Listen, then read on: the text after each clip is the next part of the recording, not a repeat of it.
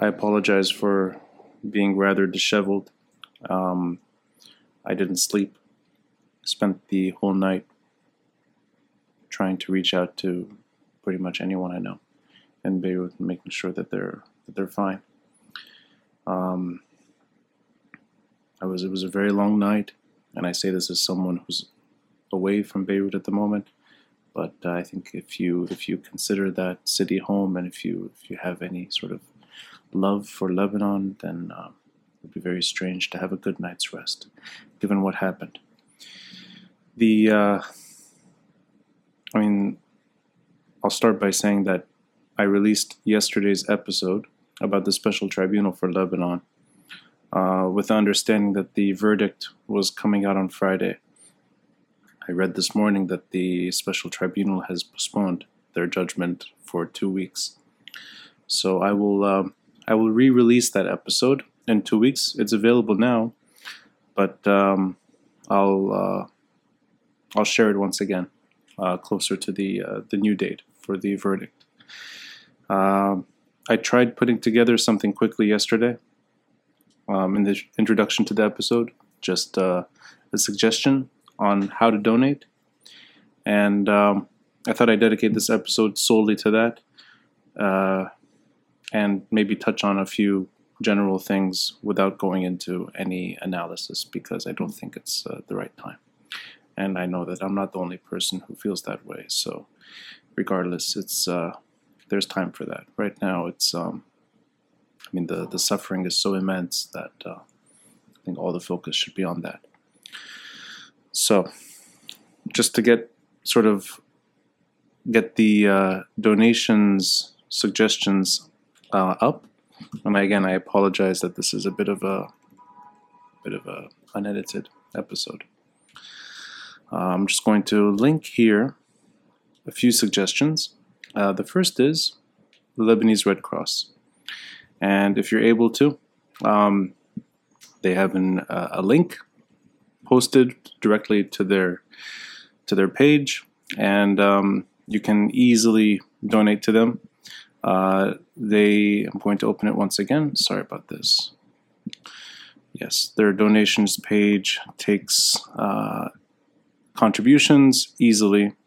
So that's first suggestion, Lebanese Red Cross. Um, their link is also in the details box. Another suggestion uh, would be just giving page for Impact Lebanon. Uh, of course, Impact Lebanon has been around, but there's a page up Disaster Relief for Beirut Explosion, and they're raising 5 million pounds to provide disaster relief after the explosion in Beirut. Um, it's a crowdfunding page, so that's another suggestion. Um, I'm also going to sort of run through several local NGOs, and all of their pages will be in the details box to this episode. So just click on them and uh, donate uh, donate accordingly. Accordingly, um, there's Ahla Fawda. There's uh, Beit El Baraka. There's Live Love Beirut. There's Caritas Lebanon. Lebanon needs. And there's Embrace. And there's se- several other suggestions as well. So, um, I'll also say something that for anyone who's contributing to the podcast this uh, this month in August, every donation, every contribution uh, will be forwarded on to the Lebanese Red Cross. So that that's uh, from my side. Anyone who's contributing for the month of August, I will simply just uh, forward those forward those donations to the Lebanese Red Cross. I'm repeating myself. I know. I mean, I, I think I may have slept 30 minutes. Um, there's a piece that I woke up to this morning. A friend of mine uh, who's been on the podcast several times. Uh, Faysal Itani and I actually uh, recently saw him in uh, in March, Washington D.C. I did an episode with him, and we touched on corruption and uh, incompetence and uh, holding the Lebanese state to account. and of course the other side of the story, the geopolitics, which is really, I think, uh, his sort of professional focus, if you will, is on uh, substate behavior and, and geopolitics and the like, Middle East politics. But um, but he's an astute observer, somebody who's uh, who's experienced the corruption up front, and he shared an opinion piece in the New York Times. It's called Lebanon's Mushroom Cloud of Incompetence. Yesterday's explosion, which destroyed Beirut's port, much of the city, and countless lives, was the result of business as usual. Um, I'm linking this uh, opinion piece because um,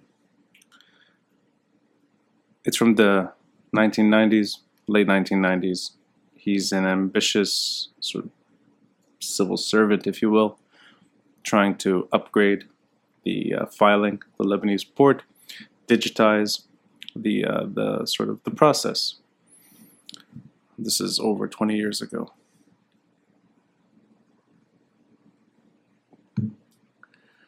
And um, he was at the port, and um, he sort of elaborates his own sort of experience in, uh, in dealing with mismanagement and uh, corruption. I'm going to just read a few sections.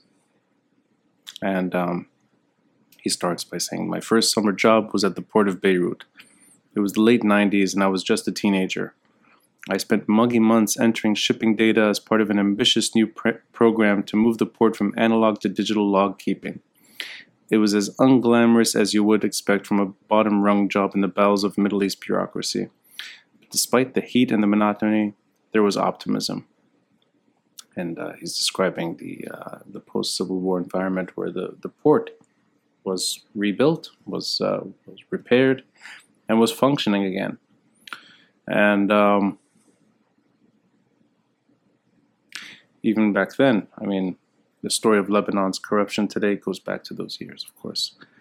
And uh, there's just public servants civil servants, government officials, the whole lot, actively turning away, turning a blind eye to the bad decisions being made. And um, the port is gone, blown up. Multiple explosions. I mean, two big explosions. The second one causing a mushroom cloud effect. What appears to be 2,700 tons of ammonium nitrate, I mean, an explosive uh, chemical.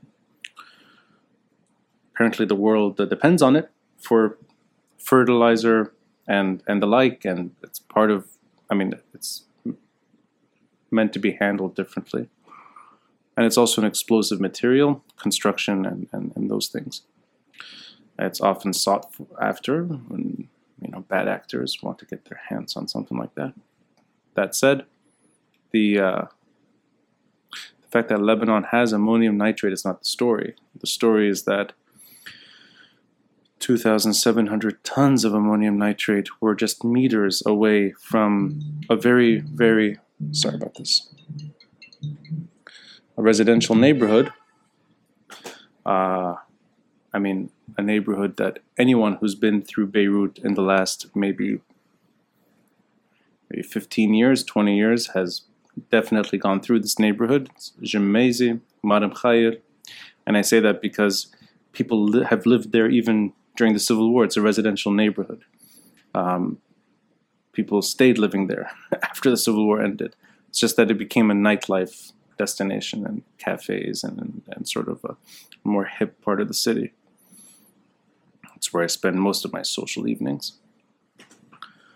And it's unrecognizable right now. I mean, yeah, the images are horrifying. There are many people I know.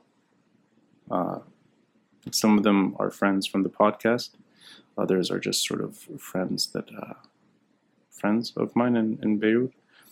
They are injured. Uh, their homes were blown apart. So much material damage. Uh, across the city on Bliss Street, just west of AUB. My uh, my mom lives in Ras Beirut, and uh, family apartment took a hit. Kitchen, living room, damage.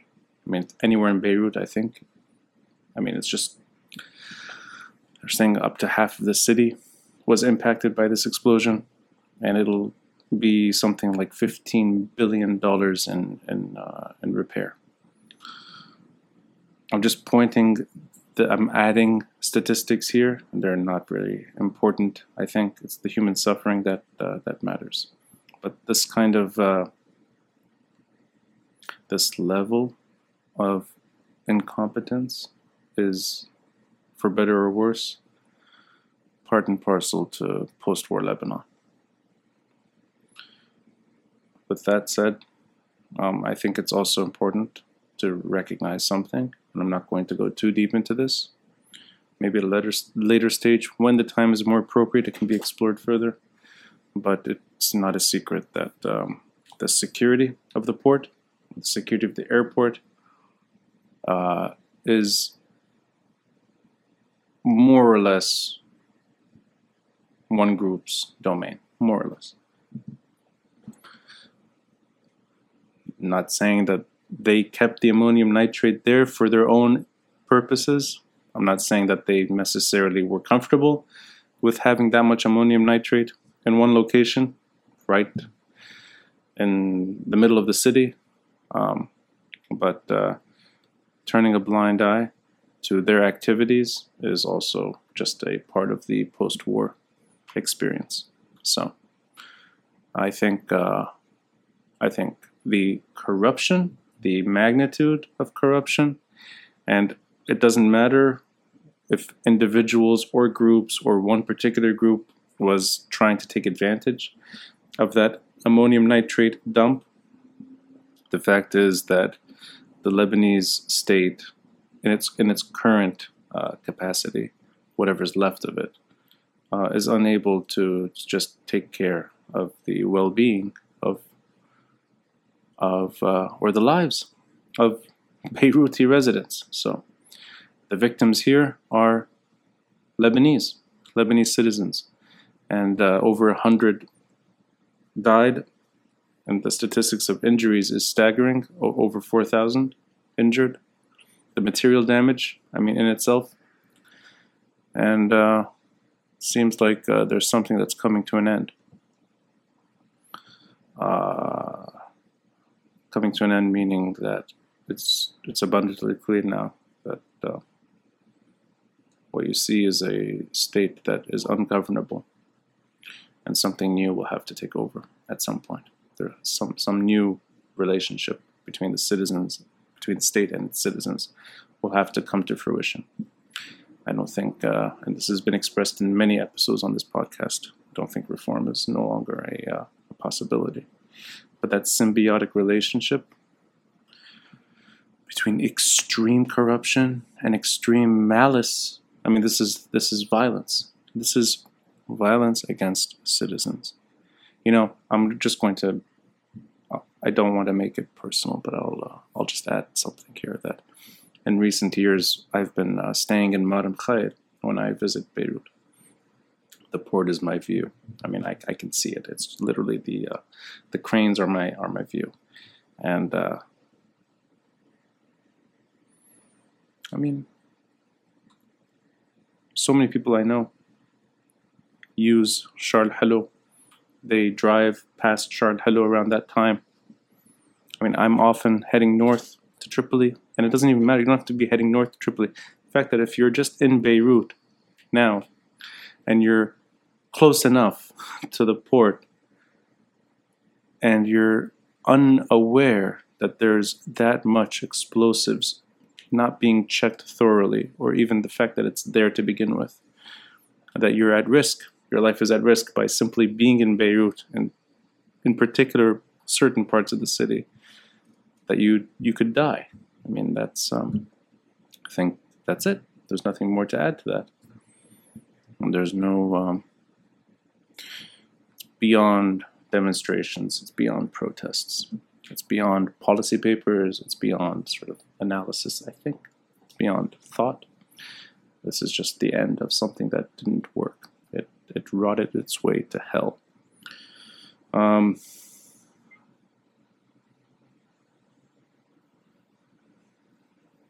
I'm just lucky that from the people I love and care for, that uh, no one is dead, and uh, I'm lucky. But uh, I wish I was there. I wish I was there, and I really feel bad for Beirut. It would mean a great deal if anyone watching or listening to this episode uh, donates and uh, just click on the details box. Thank you.